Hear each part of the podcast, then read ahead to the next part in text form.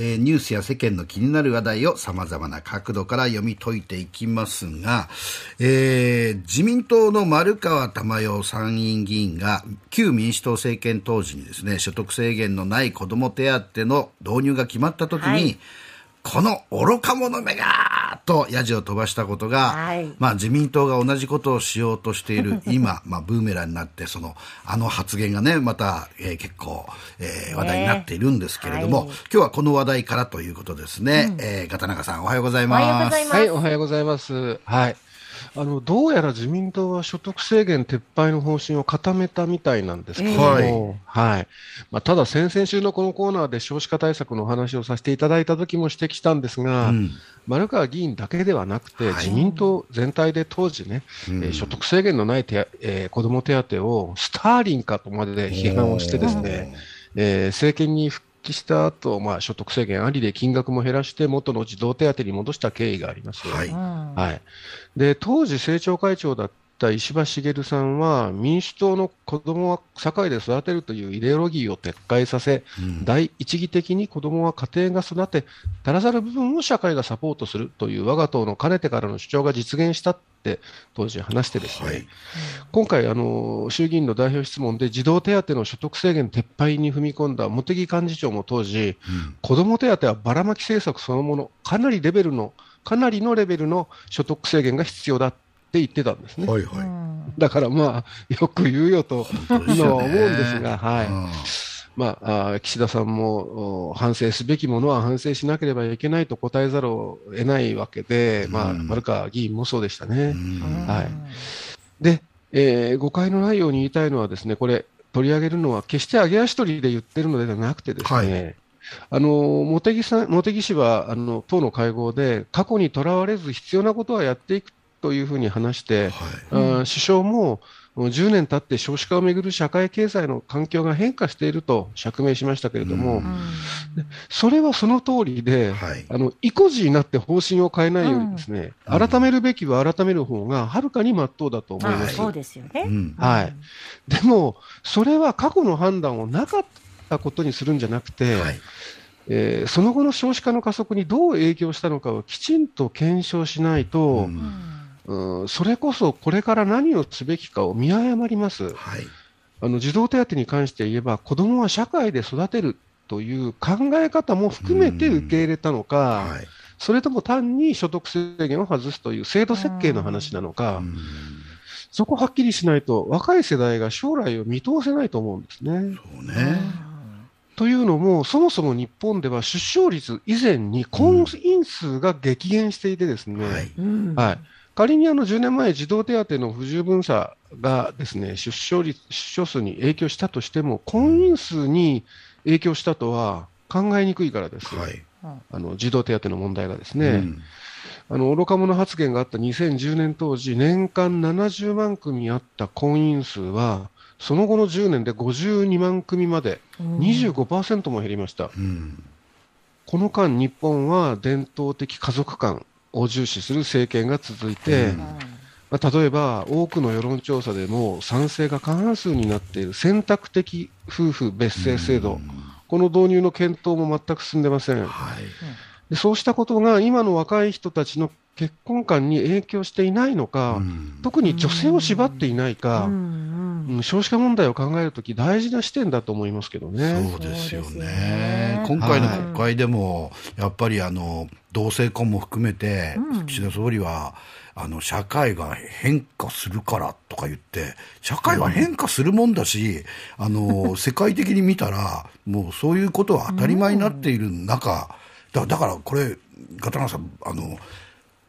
旧統一教会の教えと、なんか、自民党の言ってた、その10年前言ってたことって、結局同じじゃないのっていうね、考え方もありますよね。いや、そう、いや、実際、あの、まあ、ほとんど一緒なんですけどね。うん、それが、その影響してたかどうかっていうのは、まあ、これはもう、うん。はい。わからない話ですけれども、うん。でもそう見えるということもあってですね、はいええやっぱり、じゃあ、ここはどうなのっていうのは大事な視点だと思うんですね。ここ変えないのと。はい。うん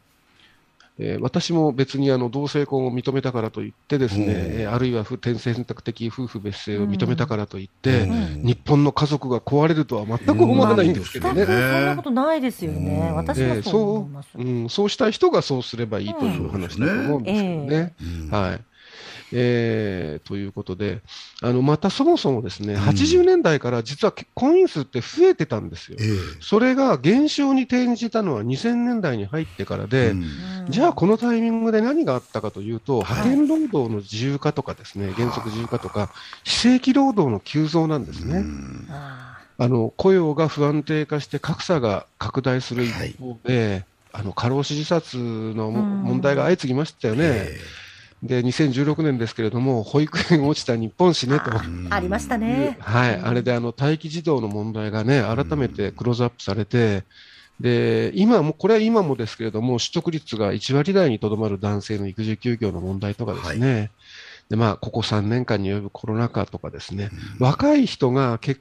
婚、結婚や出産をためらう、まあ、逆風が吹き続けたあのこの間、まさに少子化対策の失われた20年だったわけです。はい。はい、つまりあの少子化の背景にはいろんな社会問題があって、児童手当の問題はその一つに過ぎません。はい。実際、安倍政権下でも3歳から5歳の養護無償化とかですね、うん、保育園の定員増とかは実現されたわけですけれども、はいはい、少子化は加速しました。うん、むしろ岸田首相が、えー、予算委員会で言ったようにですね、子育てに関与が薄いとされてきた男性や企業、高齢者なども巻き込み、社会の雰囲気を変える、この雰囲気を変えるっていうことが本当に大事だと思いますし、はい、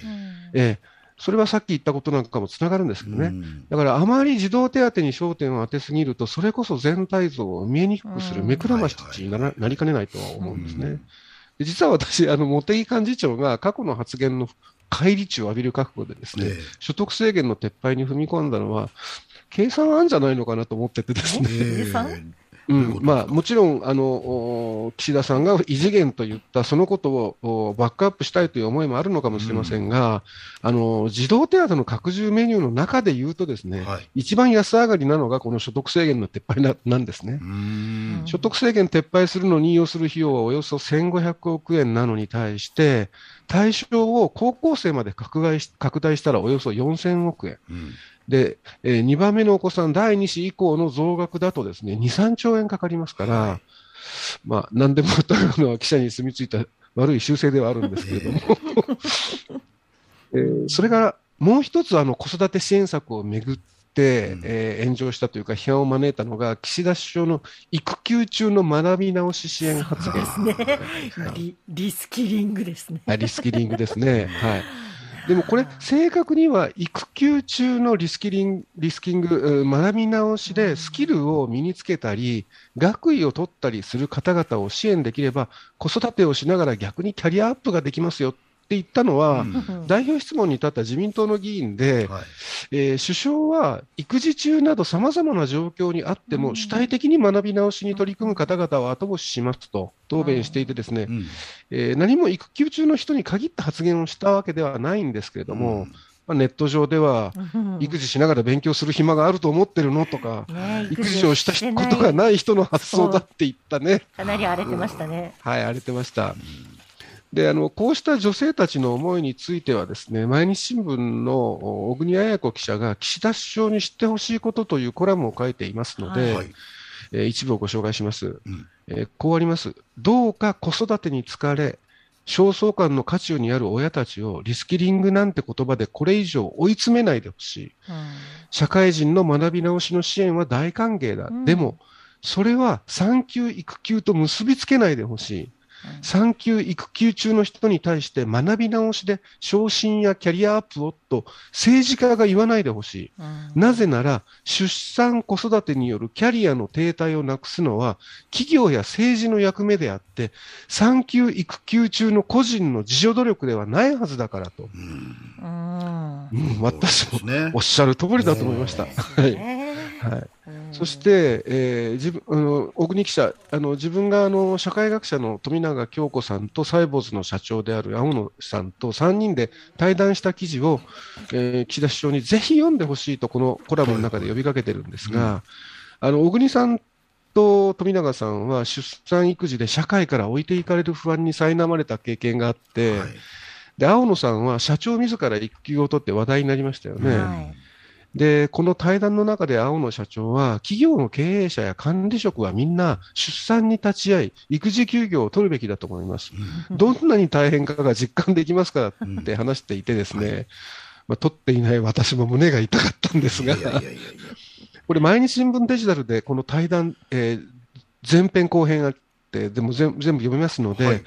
ぜひ今の管理職や経営者の皆さん、とりわけ政治家には読んでほしいと私も思います。あの、ネットで毎日新聞、母親になるとと検索すると出てきます。はい。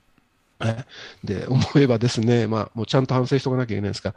私もあの典型的な昭和のダメ親父でして、あの長男が生まれた時あの里帰り出産してた妻の入院先に行ったのは生まれて5日後で、うん、それもあの事件取材の徹夜明けだったんで子供を見た後私が妻のベッドで寝てしまってですね 看護師さんにあの呆れられました。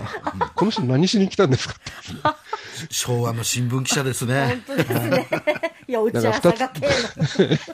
で、二つ違いで次男が生まれた後も、あの、帰宅は連日深夜で、たまの休みは寝てばかりでしたし、もう今となっては反省しかないんですが、ただ、まあ、当時、ど、言い訳じゃなくないんですけどね、うんうん、ドリンク剤の CM で24時間働けますかと言ってた時代でしたけれども、はい。で、だから私と同世代とかですね、それはそういうふうに働くのが美徳なんだと教えていた世代がですね、実はまだ政治家の多くを占めているから、社会は変わらないんだなと、この対談読むと本当胸に刺さります。はい。だから今このラジオを聞いているかもしれない当時の先輩たちにもぜひ読んでほしいと思っているんですけれども、はい。で、まあ、最後に、あの、そんなダメ親父だった私がですね、40代の時にアマゾンのレビューで、最高の育児本と言っていただくような本を出したので、まあ、世の中は皮肉なんですけれども、え、今日はもう時間なので、あの、この話はまた来週、もしくはその後。2B コンチニューなんですか、これ。2B コンチニュー。りました。いや、楽しみにしております。はい、ということで、えー、今日はですね、えー、まあ、あの、いろいろと少子化対策についてで、えー、いろいろお話を、まあ、この後またいろいろね、来週か再来週か、えー、お話をしていただきたいと思います。サンデー、えー、元サンデー毎日編集長、潟永秀一郎さんでした。ありがとうございました。ありがとうございました。はい、どうもありがとうございました。